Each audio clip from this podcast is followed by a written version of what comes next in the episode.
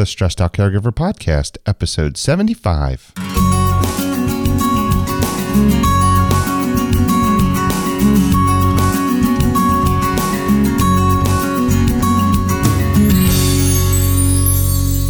Hello, everyone, and welcome once again to the Stressed Out Caregiver Podcast, the show dedicated to providing tips and strategies to everyone caring for an elderly loved one.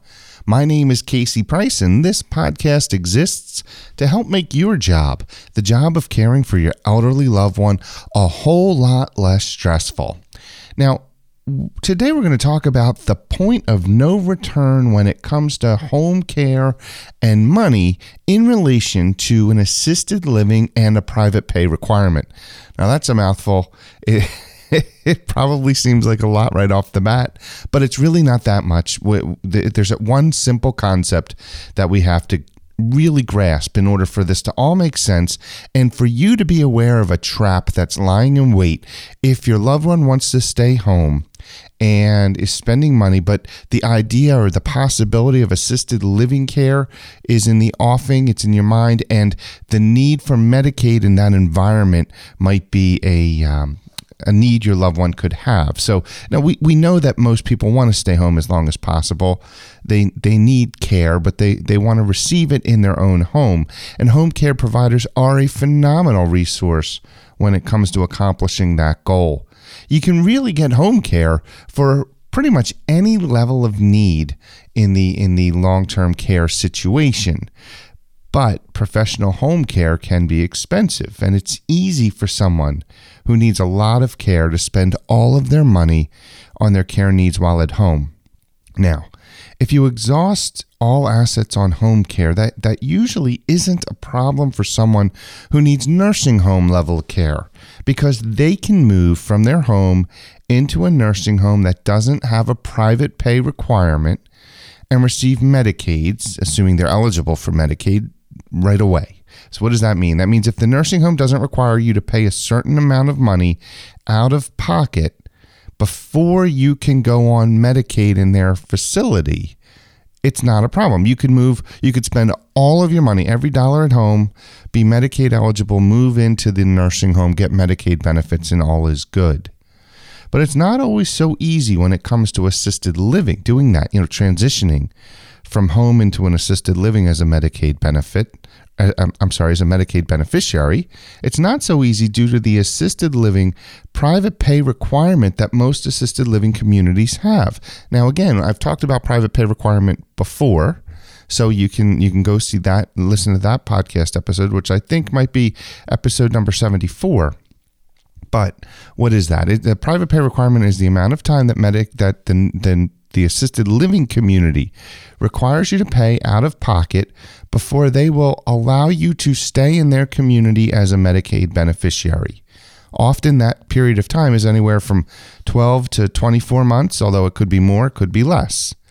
And so if the assisted living community that your loved one wants to move into has a private pay requirement before they could stay in the community as a Medicaid beneficiary, then you need to make sure you keep that amount of money plus some extra for any increased expenses in reserve so they can pay for the required private pay period of time in the assisted living community. So, if your loved one has $300,000 and needs home care, Let's assume they, they don't own the home, they're renting the home, so selling the home and raising funds isn't an issue. They're in a, a rental unit, whether it be a, a home or an apartment or even an independent living community. And they have $300,000. And you know that the assisted living community they would want to move into has a two year private pay requirement, which would cost $100,000. Well, that gives you $200,000 to spend on home care before they would have to leave the home and move into the assisted living community in order to get Medicaid in the assisted living community. So if you spend below that $100,000 on home care, they won't be able to stay in the assisted living community as a Medicaid beneficiary. That doesn't mean they won't be able to stay in any assisted living community as a Medicaid beneficiary. It means they wouldn't be able to stay in the one they selected that has that private pay requirement. And that's the issue. So there is always a, an option available for people. but it may not be the option you want. You see, if there's something specific you want, you need to plan for it. You need to look ahead, say, if we need assisted living in, at some point in the future, here's where we would want to go. What are the requirements to be here in, the in the manner in which we want to be here. Meaning, if we need to get Medicaid in this community, can we? What is the private pay requirement? What other rules or requirements might you have? How how much money do we need to set aside in order to ensure we won't run into a problem? And of course, that's sometimes hard to predict because your loved one's care needs may change. They may not be what you expect when you price it out. So, somebody with very low need or, or no need who would move into an assisted living fairly independent might have significantly different needs when they move in at some point in the future. So that makes it even harder to target the number you're going to need for them to have, the amount of money they're going to have to have when they move in in order to meet that private pay requirement. This can be done. We do it all the time. It's just sometimes a little more complex than people think it could be. And most people, though, don't realize they have to do this type of planning in order to make sure their loved one can move into the assisted living and will be able to stay when they ultimately need Medicaid benefits. So, since people are, are frequently unaware of the situation, they, they often lose track of the assets and find themselves unable to pay for the care for the period of time required in order to stay in the assisted living community on Medicaid. And you really need to be careful to avoid this mistake. Now, there like I said, I call it the point of no return when it comes to spending money and getting Medicaid in the assisted living of your community. We focus on assisted living, but there are some nursing homes that also have private pay requirements. So again, if there's a community you want your, your loved one to ultimately move into, whether it's assisted living or nursing home, you better check and make sure. But in at least in my area, most nursing homes don't have a private pay requirement. They're happy to take an individual into the community as a Medicaid beneficiary. Why? Because they know they've already they're gonna they're gonna get paid every month. If somebody's on Medicaid, it is a constant payer source where they're not chasing money.